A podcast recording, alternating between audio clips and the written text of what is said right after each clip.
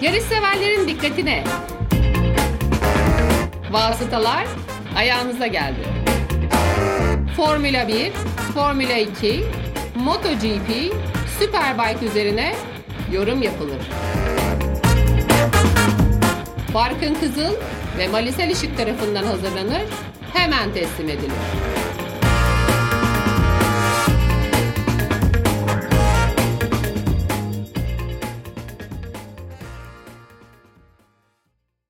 Vastaların 80. bölümüne hoş geldiniz değerli yarışseverler.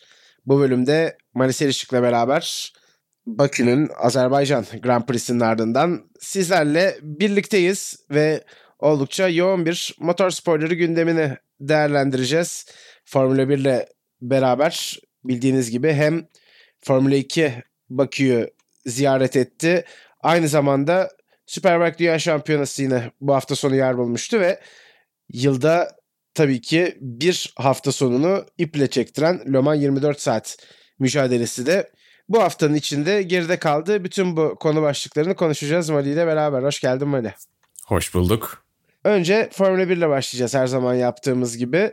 Sezonun başından bu yana ya da sezonun en azından ilk bölümünde Ferrari'nin bize gösterdiklerinin artık tamamen terse dönüp çöpe gittiği bir yarış olduğunu herhalde ifade etmek lazım. Yarışın kazananı Red Bull olsa da Red Bull bu yarışta duble yaparak çok güçlü gözükse de gündem maddelerinin başında herhalde Ferrari'nin iki aracıyla birden yarışı tamamlayamaması geliyor ki aslında bu Red Bull'un sezonun başında dayanıklılık problemleri yaşayıp yarış bitirememesinden daha da kritik bir durum. Çünkü Barcelona'da büyük güncellemeler de gelmişti. Aslında takımlar araçları sezonun başında hazırladıkları hallerine göre yaptıkları dokunuşlarla çok daha iyi hale, çok daha hazır hale getirmiş olmalıydı. Fakat Ferrari'nin otomobili özellikle de sıcak havalarda çok büyük bir alarm veriyor ve eli boş ayrıldı buradan Ferrari. Red Bull'a da her şeyi bırakmış oldular.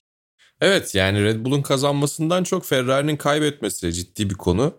Ve senin de söylediğin gibi yani Barcelona'ya gelen güncellemeler takımın zaten bütçesinin önemli bir kısmını alıyor. Çoğu takım sezon boyunca araç geliştiremeyecek. Çok büyük temel problemler varsa bunları geriden gelip kapatabilecek kadarlık belki de bütçe kısıtlamasından dolayı fırsatları olmayacak. O yüzden yani fark kapatabilmek ya da temel sorunları çözebilmek ya da farklı bir felsefeye gidebilmek artık bütçe kısıtlaması öncesindeki döneme kıyasla o kadar kolay değil. Belki de bütçe kısıtlamasının olmadığı bir Formula 1 yaşıyor olsaydık şu anda iki konseptle, üç konseptle birden bütün sezon boyunca o geliştirmeyi sürdüreceklerdi belki birbirleriyle e, eş güdümlü olarak. Ve e, belki Mercedes'in çok daha kolay dönebildiğini de görürdük. Red Bull'la Ferrari'nin hiçbir problemleri yaşamadığını da görebilirdik. Ya baştan konsepti tutturmak önemli. Ya Ferrari'nin otomobili de hızlı ama yani hani bir taraftan Red Bull'un otomobili de aynı oranda hızlı. Belki bazı yerlerde daha hızlı. Sezon başında Red Bull'un işte yakıt sistemiyle alakalı problemlerini çözdükten sonra neredeyse hiç e, masada puan bırakmayarak geri gelmesi Ferrari'nin de olabilecek her türlü şekilde yani işte İspanya'da Bakü'de motor arızasıyla, güç ünitesi arızasıyla, işte Monaco'da strateji karmaşasıyla, Lökler'in de kendi emekleriyle Imola'da Tabii biraz orada da pit stop taktiği olarak Lökler'i terste bıraktıkları oldu ama kendisi zorladı orada. Kendi emekleriyle kaybettiği puanlar. E, Sainz'ın yine aynı şekilde bazen başına gelenler bazen kendi hataları. Yani şimdi Red Bull'un masada mümkün olduğu kadar puan bırakmama işini çok daha iyi yaptığını söyleyebilmek lazım. Geçtiğimizde zaten öyle şampiyon oldular Mercedes'e karşı. Açıkçası problemler tabii ki çözülebilir ama problemli olan yarışlardan da bir şeyler çıkarabilme konusunda e, Ferrari çok geride duruyor. Yani sezon çok uzun işte yaklaşık üçte birini tamamladık biraz daha ilerisine gittik. %35'inde falanız aşağı yukarı. Ya sezon içerisinde bu dengeler sürekli değişecektir. Birilerine mutlaka bir şeyler olacaktır. Bir yerde birileri ön plana çıkacaktır ama dediğim gibi kazanmıyor oldukları zaman bu kadar kaybetmemesi gerekiyor Ferrari'nin. Evet aslında şu ana kadar onu kör topal da olsa yapıyorlardı. Neden kör topal diyorum? Özellikle Carlos Sainz'ın bir problem mıknatısı şeklinde devam etmesi bir süredir Ferrari'nin önemli problemlerinden bir tanesiydi. Leclerc yine daha istikrarlı sonuçlara gidiyordu ama Sainz bazen kendi hatalarından bazen problemin kendisini bulmasından kaza içinde aynısı söylenebilir. Avustralya'daki start mesela aklıma geliyor. Bir şekilde istikrarlı bir mücadele ortaya koyamıyordu ya da istikrarlı puanlar çıkartamıyordu. Yüksek puanlar çıkartamıyordu. Şimdi bir de Lökler'in yarış dışı kalması gibi bir sıkıntı bunun üstüne eklendiği zaman zaten nadir hata yapan Red Bull karşısında hatta toparlanmış Mercedes karşısında bile Ferrari'yi zor duruma düşürebilecek bir senaryo bir anda ortaya çıkmış oldu.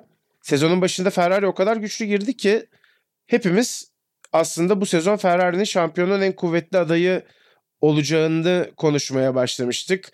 Buna dayanak olarak da yeni kurallar, yeni otomobiller öncesinde Ferrari'nin bütün yatırımını aslında burası için saklamış olmasını düşünmüştük ve biraz da belki de o Sezar'ın hakkı olmayan hakkı teslim etmeye çalışmıştık. Çünkü e, şu anda pek de öyle gözükmüyor. Yine Ferrari bildiğimiz gibi bir imaj ortaya koymaya başladı. Ya bu durumda değişebilir ama şunu söylemek istiyorum. Yani bundan sonra Ferrari çıkıp üst üste 5 yarış da kazansa yine 6. yarıştan sonra böyle bir 10 yarışlık kötü seriye başlamayacağının garantisinin olmadığına beni inandırdı en azından. Dolayısıyla özellikle Red Bull'un Mercedes'le çarpışa çarpışa savaşa savaşa o geliştirdiği özellikleri kalın zırhı belki bence Red Bull'u her türlü bir adım öteye koyuyor. Yani puan durumuna bakmaksızın da daha güven veren tarafın Red Bull olduğunu söyleyebilirim. Bunun yanında George Russell 17 puana indirdi Leclerc'le farkı. Mercedes'in yani öldüler, bittiler, yandılar dediğimiz sezonunda şu anda neredeyse Russell Leclerc'i de geride bırakmak üzere bir yarışı bitirememesine bakabilir Charles Leclerc'in ki oldukça da olası gözüküyor. Çünkü Ferrari ile ortak çalışan yani Ferrari'nin müşterisi olan diğer takımlarda da çok ciddi problemler gördük. Carlos Sainz vites kutusu problemiyle yarış dışında kalmıştı. Charles Leclerc motor problemi yaşadı. Aynı şekilde Kevin Magnussen'in de çok benzeri bir problem yaşadığını gördük. Bu özellikle herhalde Keza Guan Yu daha endişe verici. Guan Yu da öyle. Evet yani bu kronik bir problem mi? Bununla alakalı işte aynı problemlerden mi yarışçı kaldılar falan. Dışarıya da çok fazla e, Mattia Binotto renk de vermiyor. Çok fazla açıklamıyor da ne, nasıl problemler yaşadıklarını. E, öyle olunca en vahim olanını düşünüyor insanlar da hani sonuçta hem tifozi alıştığı için buna. Hem de yani dışarıya bir şey söylememek, o şeffaflığı o kadar korumamak bir tercih olabilir gerçekten. Ciddi olmayan durumlarda da bunu yapabiliyor olabilirler. Ama öyle düşününce de ya herhalde kötü bir şey ki açıklamıyorlar gibi motor sporlarında ilk o akla gelen ne oluyor? Ee, yani hani yarışta da e, Binotto Lökler yarış dışı kalana kadar çok güçlü bir konumdaydık demişti. Yani evet strateji olarak bir şeyler deneyebildik anlamında bir olumlu taraf bulmaya çalışıyor ama yani o cümle de çok bir şey ifade etmiyor bence. Demek istediğini anlıyor olmama rağmen. Ve dediğin gibi Red Bull'da bu sezon e, ikinci kez maksimum puan aldı. Yani çok iyi işler yapıyorlar. Hem birincilik hem ikincilik bir duble üstüne de e, Sergio Perez'in en hızlı tur zamanı. Bunun aynısını da e, İspanya'da yapmışlardı yine en hızlı tur ve dubleyle. Puan farkları açılmaya devam ediyor. Güzel bir yarış çıkardılar. Biraz hani Perez'le Verstappen'in çok fazla yan yana gelmemesi, çok mücadele etmemeleri konuşulmuştu. Ama Sergio Perez de Verstappen'le mücadele etmemek doğru karardı demiş yarıştan sonra. Açıkçası o cepheden gelen haberleri şöyle bir göz önünde bulundurduğumuz zaman bu sevindirici bence Red Bull için. Çünkü Perez'in biraz bu Verstappen'in ön planda olma durumuna sanki diş göstermeye başladığını, sinirlendiğini İspanya'da görüyorduk. özellikle. Evet, o zaten iyice ayyuka çıkmıştı Perez'in bu sıkıntıyı hissediyor olması. Ancak şimdi daha yumuşak başlı ve daha birleştirici bir şekilde bu durumu karşılaması Red Bull açısından oldukça sevindirici olsa gerek. Çünkü o takım gerçekten beraberken durdurulamaz bir vaziyette. Belki de durdurulmalarının yolu Perez'le Verstappen'in bir mücadele içinde olması. Şu ana kadar puanların yakın gitmesi de elbette aslında o kıvılcımı çıkartabilecek unsurlardan bir tanesi ama Perez böyle olgun yaklaştığı zaman Red Bull aslında rakipler için daha korkutucu hale geliyor. Sen Binotto'nun Bir şey mi diyorsun? söyledin. 5000 IQ'lu bir taktik mi var yoksa Ferrari'de diyorsun? Biraz önde Red Bull'lar kapışsın. Onlar ilk iki sırada şampiyonluk mücadelesi versinler. Araları bozulsun sonra sezonun geri kalanında. Evet bu soruyu Kail'e bile almıyorum açıkçası. Seninle ilgili değil Ferrari ile alakalı olarak. Binotto ile ilgili mi? Binotto düşünemez bu kadar entrika mı diyorsun? Ee, yani hiç konuşmaya bile gerek olduğunu zannetmiyorum ki aslında iyi de bir pit stop hamlesi yapmışlardı. rakiplerin kaçırdığı bir fırsatı değerlendirmişlerdi. Leclerc'in startta geçirmesinin ardından. Belki gerçekten otomobil sona kadar gidebilseydi galibiyeti de alacaklardı o pit stop hamlesiyle beraber. Fakat yani yarış bitmeyince ne yaparsanız yapın boşa çıkıyor aslına bakarsan. Evet Ee, herkesten önce şey bitirmek için. Nasıl? Red Bull'la ilgili eklemek istediğim bir şey var mı? Yok. O zaman Mercedes'e geçelim istersen. Bu hafta sonunun çünkü öne çıkan takımlarından bir tanesi oldular bana sorarsan. Evet hala geride gözüküyorlar. Tempo olarak çok öndekilerle aynı seviyede olduklarını söylemek kolay değil. Buna rağmen sezonun başından beri aslında konuştuğumuz belki evet galibiyete oynayacak tempoda değiller ama ayaklarına gelen her fırsatta da hemen bir adım geride olmayı çok iyi başarıyorlar. George Russell zaten radar altından sağlam sağlam yoluna devam etti. Hamilton'ı yine mağlup etmeyi başardı ki bu da kendisinin özgüveni için takımın gelecek planlamasında ne kadar doğru bir ismi seçtiğini doğrulaması için bence çok önemli bir gösterge. Çok erken de bir gösterge. Hemen adapte olan bir George Russell var. Fakat bu defa Lewis Hamilton'ı da ciddi anlamda övmek lazım diye düşünüyorum. Yarışın en keyif veren isimlerinden bir tanesi oldu. Zaten günün sürücüsü de seçildi Lewis Hamilton. Ve muhtemelen o kendisini lanetleyen diyeyim sıkıntılı dönemi yavaş yavaş da geride bırakması açısından önemli sinyaller bulmuştur diye düşünüyorum Hamilton.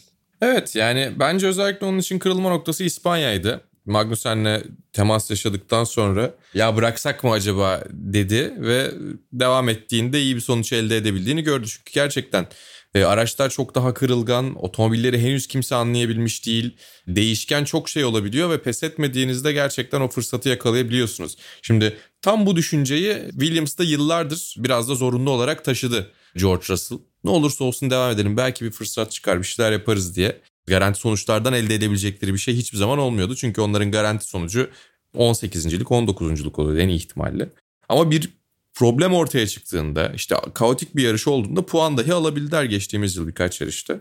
E, o yüzden o mentaliteyi getiriyor olması belki pes etmeme konusunda e, George Russell'dan öğrenebileceği şeyler bile olabilir Hamilton'ın. Ki yani aslında öğrenmeye ihtiyacı var bunu da tartışabiliriz 2020 Türkiye Grand Prix'sini benzer bir şekilde yarışın kendisine gelmesini bekleyerek kazanmıştı mesela ve 7. Dünya Şampiyonluğunu ilan etmişti. Ama önde değil de iyi sonuçlar elde etmek için de benzer bir sabrı gösterebileceğini bence yavaş yavaş çözüyor. Tabii bu yarışta çok daha farklı e, bir sabır göstermesi gerekti. Ciddi sırt ağrıları, bel ağrıları, yunuslama nedeniyle ki yani pistin hızlı bölümünde aracın sekmesinden dolayı kontra vermek zorunda kaldığı olmuş o start finish düzüne çıkmadan önceki tam gaz virajlarda. Gerçekten tehlikeli. Yani kazaya da sebebiyet verebilecek şekilde bir sekme var. Taban yere dokundukça yani şeyde e, yol tutuşta kayboluyor bir şekilde vakit kaybediyorlar. Üstüne bir de e, ciddi ağrılar. Ya bunun üstüne tartışılacak çok şey var tabii. İşte Lando Norris mesela e, Mercedes aracı yükseltebilir ama bu da performans kaybettirir demiş. Tabii ki birinci sırada performans geliyor. Bu pilotlar için de böyle. Ama bir yerde de e, Carlos Sainz zaten artık bir şey yapmak gerekiyor diyor. İşte Ricardo'nun beli ağrıyor. Pierre Gasly şey demiş 30 yaşında bastonla yürümek istemiyoruz demiş. Yani bu iş buraya doğru gidiyor. Ya bu çok ciddi bir problem ve bunun bir şekilde çözüme kavuşması gerekiyor. E ama burada yani bu işi o kadar da fazla sıkıntılı bir şekilde yaşamayanlar, bunun sıkıntısını çekmeyen takımlar itiraz edebilirler eğer onların performans kaybedeceği bir durum olursa. Yani önümüzdeki yıl tamamen çözülecek bence. Önümüzdeki yıl artık aktif süspansiyon mu getirirler, başka bir şey mi yaparlar bilmiyorum ama e, önümüzdeki yıl bence e, yunuslama probleminden bahsetmeyeceğiz. Ama çok uzun bir sezon. Önümüzdeki yıla kadar bunlar yaşanıyor olursa da sokak pistleri dışında da yaşanıyor olursa Kanada bence önemli bir gösterge olacak. O zaman da oturup bir konuşmak gerekiyor. Çünkü şimdi iki yarış üst üste sokak pisti olduğu için Monaco ve Bakü e, biraz da durum olduğundan daha dramatik olduğundan daha kötü görünmüş olabilir. Normal halde kötü zaten bence. E, ama yani son iki yarış gerçekten üst üste olmasıyla bir de yani pilotları ciddi anlamda zorladı. Neredeyse zaten bu problemin sağlığa olan etkisinden de yakınmayan kalmamak üzere. Yani herkesten çok benzeri açıklamalar duyduk. Hatta bazen sağlığın da ötesinde yunuslamayla gelirken mesela fren noktalarını göremeyenlerin olduğunu da söyleyelim. Bu tür açıklamalar yapanları da hatırlatalım. Hamilton da onlardan bir tanesiydi. Yani ne olursa olsun hiçbir zaman aslında pilotun konforu bir numaralı faktör olmadı belki Formula 1'de. Ama yani bu denli gerçekten sağlık sorunlarına yol açabilecek bir durumla da ilerlenmesi pek doğru gözükmüyor. Herkesin de protesto için belki bir ortak girişim içinde bulunması gerekebilir. Çünkü bu işler bireysel pek olmuyor rekabetçi ortamın içinde. Bakalım öyle bir şey görecek miyiz? Fakat şöyle bir şey görebiliriz. Sağlık sorunlarının getirdiği sebeplerden yarış kaçıranlar olabilir. Öyle bir durum başlarsa eğer yani böyle futbol gibi, basketbol gibi yarışta sakatlandığı için yarış kaçırmaya başlayan sürücüler olursa herhalde biraz daha dikkat çekilebilir diye düşünüyorum o konuya ki o tarz dedikodularda bazen çıkıyor yalanlansa da şimdilik henüz öyle bir şey görmedik. Hamilton Kanada'da yarışacağım demiş. Evet. Yani ama geliyor gibi hissediyorum. Eli kulağında gibi hissediyorum. Yani çok fazla çünkü bu konu dönmeye başladı. Umuyoruz kimseye bir şey olmaz gerçekten. Ne kısa vadede ne uzun vadede. Evet. Diğer takımlara şöyle bir bakalım. Alfa Tauri ilk takımımız ele alacağımız çünkü Pierre Gasly özellikle gerçekten eski günleri hatırlatan, geçtiğimiz sezonu hatırlatan, geçtiğimiz sezonları da diyebiliriz hatta son iki sezonu hatırlatan bir grafikte ilerledi. Bakü'nün Bu sezonun en iyi sonucunu aldı zaten. en iyilerinden de evet kendisinin de en iyi sonucu oldu senin de dediğin gibi. Öte yandan Yuki Tsunoda da aslında puan alacaktı. Alfa Tauri çifte puana gidecekti fakat komik bir problem yaşadılar. Sonra da komik bir çözüm ürettiler ama biliyorsun o bantlar duct tape denen Türkçesini tam çıkartamadım. Elektrik bandı mı demek lazım. Mekanik bant diyebilirsin. Mekaniker bant tabii. E, Motor sporlarının en önemli parçası herhalde Molly. ne Tabii diyorsun? tabii. E tabii çünkü iki tane şey var. Birisi VD40 bir tanesi bant. Eğer bir parça hareket etmesi gerekiyorsa ama hareket etmiyorsa VD40 sıkıyorsun çözüyorsun onu. Bir parçanın hareket etmemesi gerekiyor. Hareket ediyorsa da bantlıyorsun. Bunu işte Le Mans 24 saatte de ki zaten bugün bölümde konuşacağız. E, Motosiklet sporlarında dahi belki. Rally dünyasında zaten daha çok orada e, spontane çözümler yapılabiliyor. Formula 1'de de görüyoruz bunları. E, yani kesinlikle aslında yani görüntü olarak belki şey durmasının ne derler amatör değil belki biraz komik durmasının sebebi ya çok profesyonel bir şekilde yapmadılar o şeyi işlemi. O bandın yırtılma kısmı, yapıştırma kısmı, şey yapma kısmı biraz böyle hem paniklerdi hem yavaşlardı bence. İlginç olan kısım oydu. Yoksa e, kesinlikle yapılabilecek bir şey yani. Ya profesyonel olarak yapmak, güzel gözükmesi falan bunlar yarış ortamında pek zaten beklenmesi gereken şeyler de olmasa gerek. Hayır göze komik gelmesi, alışılmadık gelmesinin sebebi e, biraz bence Alfa Tauri mekanikerlerinin davranışlarıydı diye düşünüyorum. Onlar çok hazır değiller gibiydi. Evet ama bunu da yani öyle her hafta yapmıyorlar sonuçta onu da söylemek lazım. Bir de yani milyonluk araca 3 dolarlık çözüm üretiyorsunuz aslında. Evet. e, tabii onu da e, ne olursa olsun akıllarda bulundurmak lazım. İyi de Alfa Tauri'nin yarış hafta sonu. Keşke Sunoda'da aslında problem yaşamasaydı. Çünkü evet biraz hızlı başlayıp sonra uzun bir süre boyunca pek varlık gösteremediğinde herhalde söylesek yanlış olmaz. Ama e, buralarda olacak ve olmaya devam edecek bir çizgide ilerliyor bana sorarsan Japon sürücü. O yüzden onun puanlara gitmesini ben biraz istiyorum da açıkçası. Hani sadece bir yorumcu bir gözlemci olmaktan öte kendisini geliştirmesini isterim diyeyim bir sempati mesajı göndereyim Yuki Tsunoda'ya. Evet bir de yani Pierre Gasly de iyi bir takım arkadaşı bence. E, o yüzden e, Yuki Tsunoda ile Pierre Gasly e, güçlerini de birleştirebilirler. Evet birlikte. Peki istersen yeşil otomobillere bakalım biraz da. Kabus Otomobile gibi bir- bakalım. Otomobillere bakarsak kötü olur. Stroll Evet kadar evet. iyi değil çünkü. Stroll kabus gibiydi ya Stroll'ün. Zaten cumartesi günü de e, sıkıntılı. E, Yarış da bitiremedi nihayetinde. Hiç iyi gitmemişti onun için. Biraz senden Sebastian Vettel övgüsü duyacağız herhalde. Evet yani çünkü e, Lance Stroll gerçekten sıralama turlarında halıcı performansı gösterdi. Çünkü otomobilini duvardan duvara vurdu. Önce kıramadı otomobilin burnunu. Sonra ben daha iyisini yaparım dedi. Evet. Yaptı da. Yani ben daha iyisini vurana kadar en iyisi bu dedi. Tabii ki e, işin şakası bence ilk kaza yaptıktan sonra da pite almaları gerekiyordu. Çünkü vakit yok. Tekrar işte lastikleri tekrar ısıtacağız, hazırlayacağız e, yeni bir tur atmak için dediler ama daha sonra daha büyük iş çıktı. Ha bir de işin ilginci kırmızı bayrak çıktığı için o lastikleri hazırlayacak vakitleri oluştu ama tabii ki araç hazır değildi bu sefer de. E, garip bir durumdu. Yani %100 Lance Stroll'un da hatası değildi. İlk kaza onun hatasıydı bence ama sonrasında kesinlikle aracı pite almaları gerekiyordu. Yani hasar dışarıdan görünmüyor da olsa ki yani herhalde dışarıdan bakıldığında ön kanatta en azından ciddi bir şey görünmüyordu. Ama o riski almaları da çok ideal değildi diye düşünüyorum. En azından pilotun e, araca güvenebilmesi ve kafasını birazcık sıfırlayabilmesi için bile bir pite gelmesi gerekiyordu. Ama Sebastian Vettel harika işler yaptı ki zaten yani Bakü'de iyi işler yapmasını beklediğimiz isimlerden biriydi. Üstüne üstlük bence biraz toparladı da. Yani Monaco'da da fena bir iş çıkarmadı. E onun dışında zaten sezonun ilk iki yarışını kaçırmış. Üstüne Avustralya'ya geldikten sonra da pek alışamamış gibiydi. Sezon onun biraz geç başladı onu unutuyoruz biraz. Yeni güncellemeler pek fayda etmedi gibi görünüyor açıkçası Aston Martin'de. Biraz daha işte Kanada'da da görürüz diye tahmin ediyorum. Ama Vettel burada kendi farkını ortaya koydu. Sebastian Vettel'in o aracı kullanıyor olmasının ne ifade ettiğini gösterdi. E, hatasız da bir hafta değildi onun için ama e, pist dışı gezintiyi de çok hızlı bir şekilde geriye döndürdü. Bence güzel bir sonuçtu. Sezonun da en iyi sonucu altıncılık yani. O zaman bir şampiyondan diğerine geçelim. Fernando Alonso tarihin en uzun süre yarışan pilotu oldu. 21 yıllık farkla ilk yarışı ve son yarışın arasında Michael Schumacher'dan aldı bu rekoru bu hafta sonuyla beraber Alonso. Daha da ilerilere götürebilir. Yani kendi yaptığı bu yunuslama problemiyle ilgili açıklamalarda bile belki ben zaten bırakacağım bana çok etki etme uzun vadede ama daha 2-3 sene sonra bırakacağım gibi konuşuyordu. O yüzden daha da uzatabilir bu iki yarış arasındaki süreyi. iyi bir yarış hafta sonu geçirdi. Alpine'in özellikle özellikle düzlük hızına yaptığı müdahalelerin çok iyi bir şekilde işlediğini gördük. Tam da böyle Bakü'de olması gereken noktada otomobili o hale getirdiler herhalde deyip McLaren'la ilgili pası sana atacağım Mali.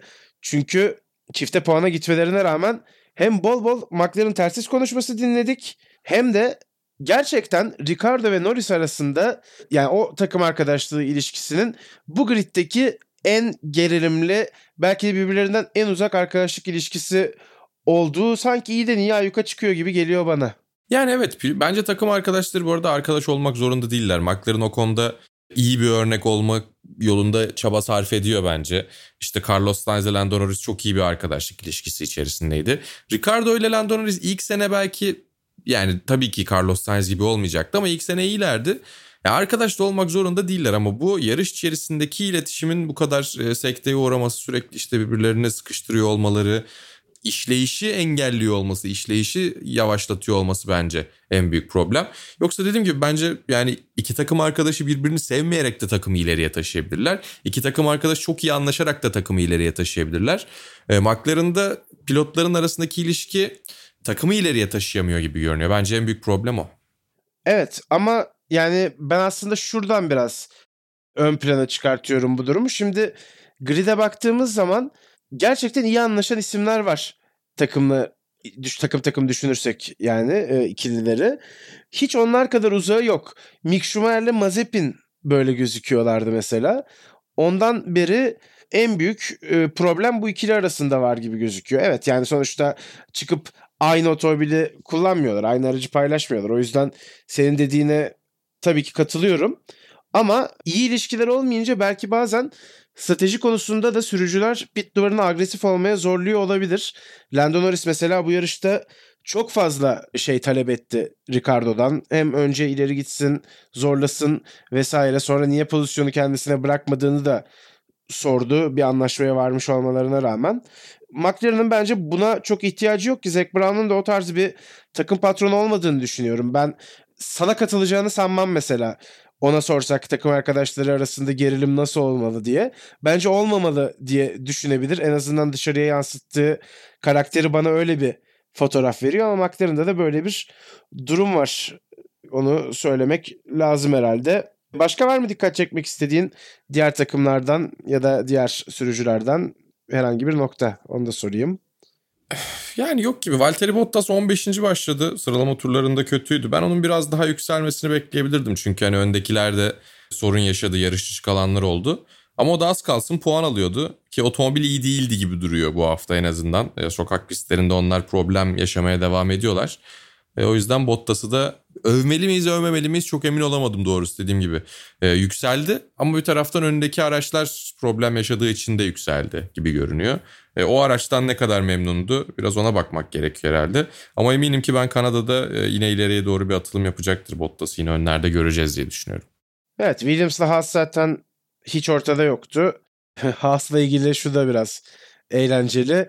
Aslında geliştirme yapacaktık ama Mick'in yaptığı kazalar kasayı boşalttı şeklinde açıklama yaptı Günter Steiner. Olabilir gerçekten.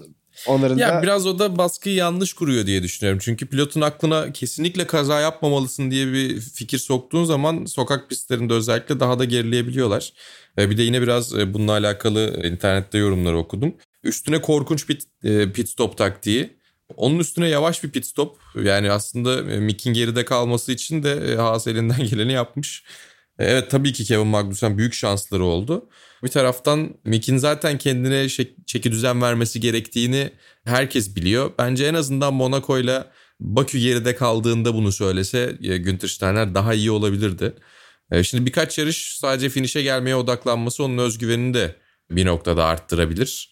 Ama işte yani bir kaza daha yaparsa çöküş de olabilir. Ya yani o baskıyı çok doğru kurmak gerekiyor. Teşvik edecek kadar ama e, tedirgin edecek kadar da yapmamak gerekiyor. Ben o denge konusunda çok emin değilim. Yani Günther Steiner şaka yapmayı, pilotlarını yüklenmeyi seviyor ama bazen ters tepebiliyor. Biraz Grosjean gibi naif bir pilot çünkü Mick Schumacher. O yüzden ona karşı daha farklı davranabilmesi gerektiğini düşünüyorum. Maksimumu alabilmek adına. Evet bir de yani sanki çocuğun omuzlarında bir Formula 1 efsanesinin belki tarihin en iyisinin birçoklarına göre oğlu olmanın ağırlığı yokmuş gibi herhalde daha da üstüne gitmeye de pek lüzum yok diye düşünüyorum ben de. Şey diyenler de çoktu. Eğer Mia Schumacher sağlıklı olsaydı böyle konuşmaya pek kimse cesaret edemezdi. O çıkıp ağızlarının payını verirdi diye. Ya öyle değil ama daha fayda sağlayabilirdi belki. Bu problemleri Mick yaşamayabilirdi. Ki yani Fettel de e, elinden geleni yapıyor ona biraz e, abilik yapabilmek konusunda. Yani kontekst bence bağlam çok daha farklı olurdu. Yani o keşke olsaydı tabii de. Evet keşke olsaydı da kontekst farklı olmasa da olur yani. Fark etmezdi. Evet, doğru. doğru. Diyelim o şekilde de Formula 1'i kapatmış oluyoruz. Formula 2'ye geçeceğiz. Bakü'de kalmaya devam edeceğiz. Cem Bölükbaşı tabii ki odak noktamızda olacak. Bakü'deki Formula 2 yarış hafta sonuyla alakalı. Tek tur performansı olarak evet diğerlerinden yavaş kalıyor Cem. Tabii ki hala aslında çok büyük bir tecrübe eksikliği var ne olursa olsun. Otomobilin içinde geçirdiği toplam vakite baktığımız zaman yani bütün kariyerine Formula kariyerine baktığımız zaman da. Formula kariyerinde zaten keza aynı şekilde öyle. Fakat yarışta böyle sessiz sakin mesela bazen çok iyi startlarla yarışta hani kıvılcım kıvılcım parladığı bölümlerle fena işler yapmıyor. Yalnız şanssızlığı da bir türlü atamadı üstünden. Evet, Özellikle evet. de ikinci yarıştaki kaza, ikinci yarıştaki gelen o DNF e, herhalde iyice o şanssızlığın taşlandığı nokta oldu maalesef. Ama ben genel olarak yine çok kötü bir yarış hafta sonu diyemem hiç puan gelmemesine rağmen. E tabi ben Cem'in performansından memnunum. Yani e, ilk yarışta e, Ralph Bosch'un Callum Williams'ı görmedi ve yani onu duvara sürüyor. Oradan sonra Cem hemen arkada. Yapacak hiçbir şey, bir şey yok. Kaçacak herhangi bir yeri yok. O sırada 14. gidiyordu. E, ikinci yarışta da yine çok güzel geçişler yaptıktan sonra Roy Nissan'ın biraz ısrar etmesi, dışarıda kalmaya ısrar etmesi ki yani oradan sonra birazcık geriye gitmesi gerekiyor. 2010'dan beri Formula serilerinde yarışan bir pilottan bahsediyoruz.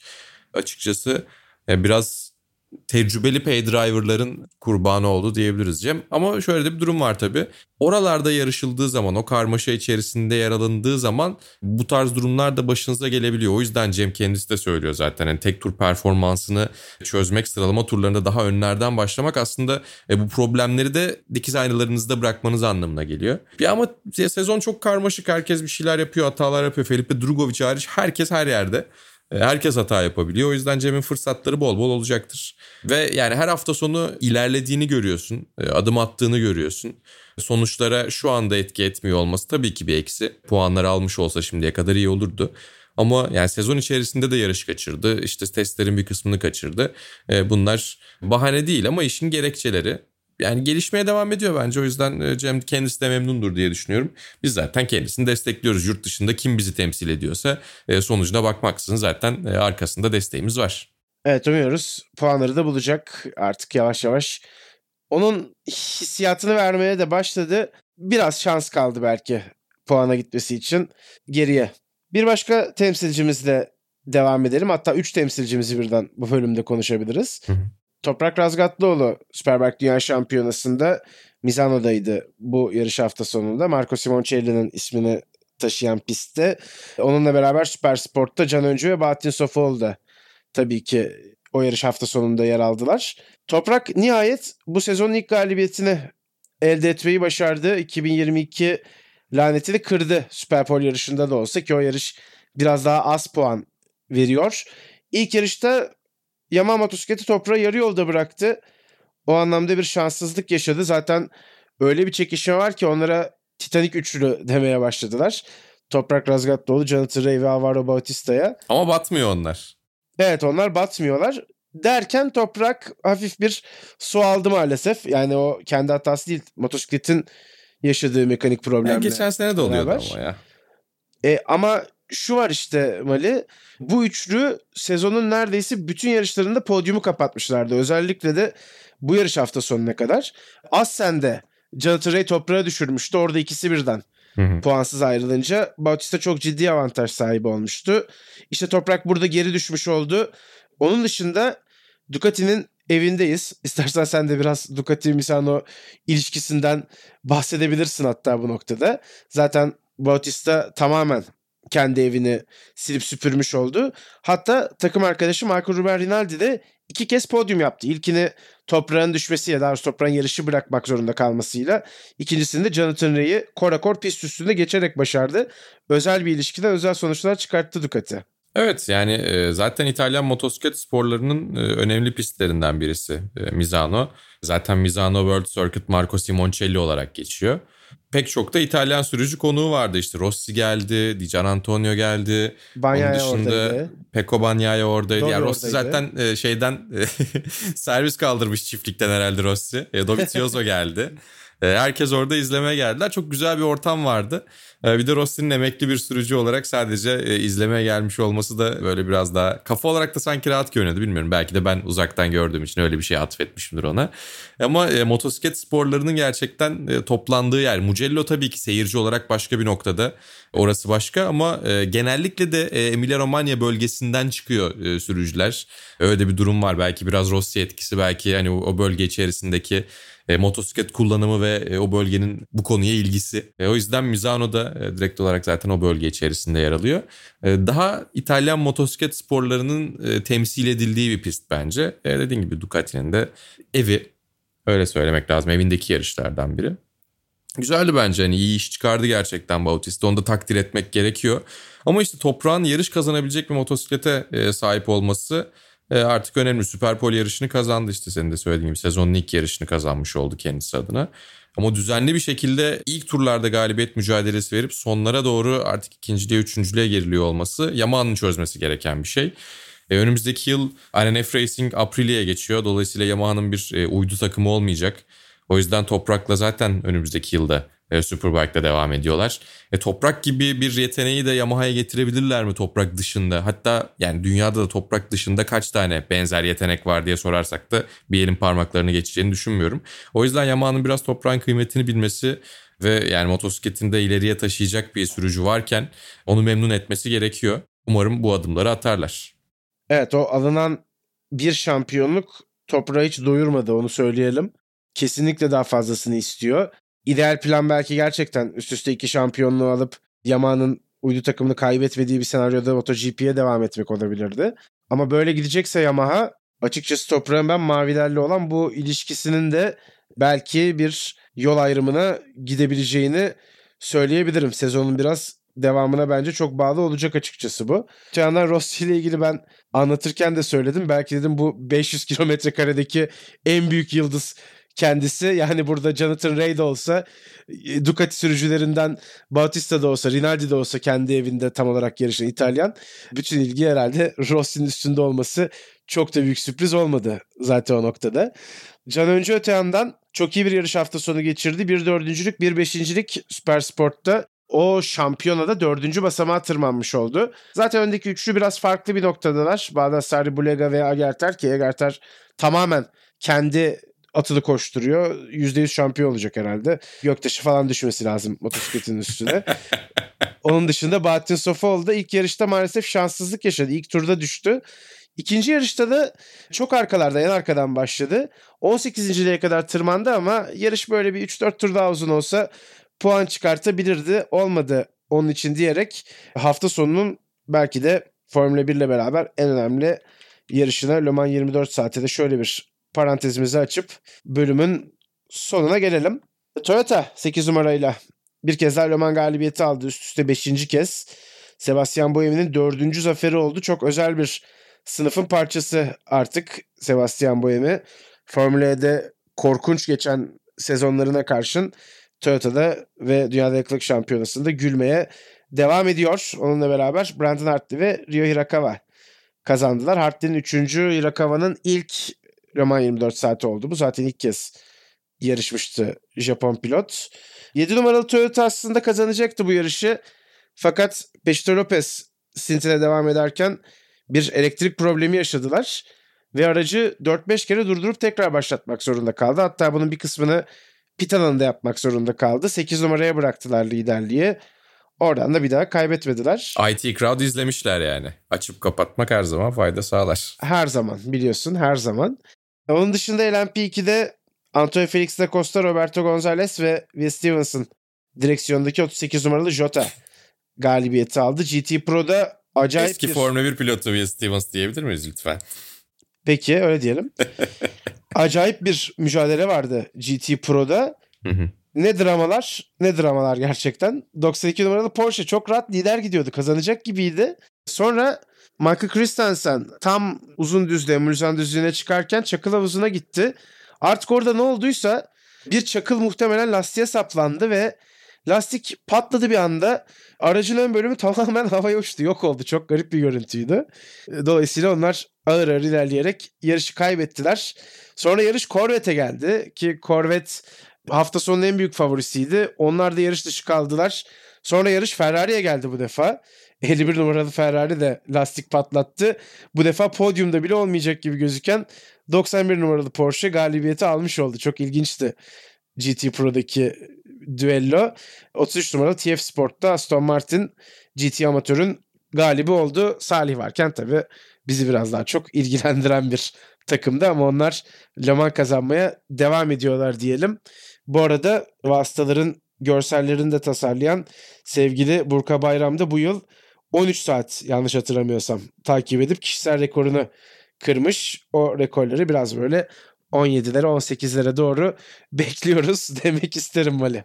18 saat izlemiş. Ben hemen e, bize Öyle attığım maili şey yaptım. Tabii 18 çok O iyi. zaman tamam. O zaman tamam. 15 saatin üstü profesyonel artık pro seyirci seviyesine gelir. Evet işte o 6-7 saat uyku penceresi bırakıyorum. Aynen. Çünkü or- Ee, oradan çünkü e, uykudan ne kadar feragat edebildiğin kısmı var ya yani. Tabii Ama normal zaten- saatlerde izlemek de ayrı keyifli şey için söylemiyorum bunları kimseye eşik bekçiliği yapmak için söylemiyorum ama ya bizim de aşağı yukarı e, anlattığımız zamanlarda takip edebildiğimiz kısmı o kadarlık bir süreye denk geliyor. Yani 18 saatten sonrası spikerlerden daha çok Le Mans izlemiş olmayı da denk getiriyor herhalde. Evet evet zaten şeyi hiç kabul etmiyoruz farkındaysan. Sadece uyku payı bırakıyoruz. Yani uyanıksan kesin izliyor olman lazım gibi bir E tabii Durum canım oluyor yani yiyeceğini içeceğini falan ayarlayıp ekran başında o arkada dönerken e, şey yapılabilir. ne yapıyorsanız yapın diyorsun. Evet tabii. Toyota'nın da son at koşturduğu sene olabilir. Ya evet hala kazanabilirler. Ama önümüzdeki yıl Peugeot, Cadillac ve Ferrari, Cadillac diyorum hep İspanyol gibi Cadillac ve Ferrari buraya kesin olarak geliyorlar. BMW de LMDH otomobilini duyurdu. IMSA'ya katılacak ama Le Mans'a gelmesi kesin olmasa da sen diyorsun ki bu hazırlıklar Le Mans içindir. Le Mans'a gelmeyeceklerse niye imza açıkladılar? Tabii canım gelirler. Ee, bekliyoruz o zaman BMW'yi de tekrar. GT'den çekildiklerinden beri de Peki Porsche seneye mi geliyor? tadı tuzu yok. Onunla ilgili kesin bir gelişme yok. Ya o kadar da zaten böyle bulanık flu bir e, haber akışı var ki Evet. Porsche, Audi hep or- oralardan çıkan şey. Audi geliyordu sonra vazgeçti. İşte Porsche'ninki test yapıyorlar. Bir senedir neredeyse aracı test ediyorlar. Gelecek mi gelmeyecek mi belli değil. Bence onlar da gelir ama. Buraya onları da E, yazalım. olabilir. Kurşun Evet, kalemle özellikle- yazalım. özellikle şey e, bu katılım silsilesi başlayınca bence rakiplerin de ilgisi cezboldu bu konuyla ilgili. E, yani tabii. istiyorlar gelmek artık. Peugeot takımı da önümüzdeki ay koşulacak olan Monza'daki dayanıklılık yarışıyla beraber ilk kez görücüye çıkacak. Hatta belki senin de yorum yapabileceğin bir konu var bu noktada. Kevin Magnussen'le anlaşmışlardı onlar. Aracın Evet. gelişiminde de katkı sağlamıştı ama Magnussen Haas'a döndü. Evet. Yani e, onun yerine James Rossiter geldi hatta değil mi? Evet aynen öyle oldu. O da çok sağlamdır. E, zamanında çok iyi test pilotlarından biriydi. E, sanıyorum Bar Honda ile çalışıyordu. E, ben Peugeot'un e, arka kanatsız konseptini çok merak ediyorum. Evet. Yani ilk şikan olmasa inanılmaz bir e, favori olabilirlerdi belki Monza'da. Ama yine de ilginç olacak. Bir de tabii Monza'da e, dayanıklık yarışı görmek de çok güzel. Birkaç senedir geri döndüler onlar. Öncesinde uzun zamanlar e, Monza'ya hasret kalınıyordu. E, Monza'da her zaman keyifli yarışlar olduğunu düşünüyorum. Ya Peugeot'un konsepti nasıl çalışacak ve diğerlerini etkileyecek mi? E, benim aklımdaki en büyük iki soru. Ama 2023 Le Mans 24 saatten itibaren de spor otomobillerin tekrar e, bir e, yükselişe geçeceğini düşünüyorum. O yüzden yani saydığımız markalar da heyecan veriyor. Bence o çok güzel olacak yani. 2023 Le Mans 24 saat böyle dop dolu bir motor sporları arenası olacak. Evet gerçekten harika olacak. Mutlaka izlemenizi tavsiye ediyoruz. Yaklaşırken yine bir kez daha konuşuruz. Bir yıl var neredeyse tabii yeni geçirmemizden sebepli olarak. Monza'da önümüzdeki hafta, e, önümüzdeki ay hemen düzelteyim. Onu da yine kaçırmazsanız bence keyifli bir yarış günü takip etmiş olursunuz diyelim ve vasıtaların 80. bölümünü de bu şekilde noktalayalım. Bir sonraki bölümde Kanada Grand Prix'sinin ardından yine mikrofonlarımızın başında olacağız. Şimdilik hoşçakalın. Hoşçakalın.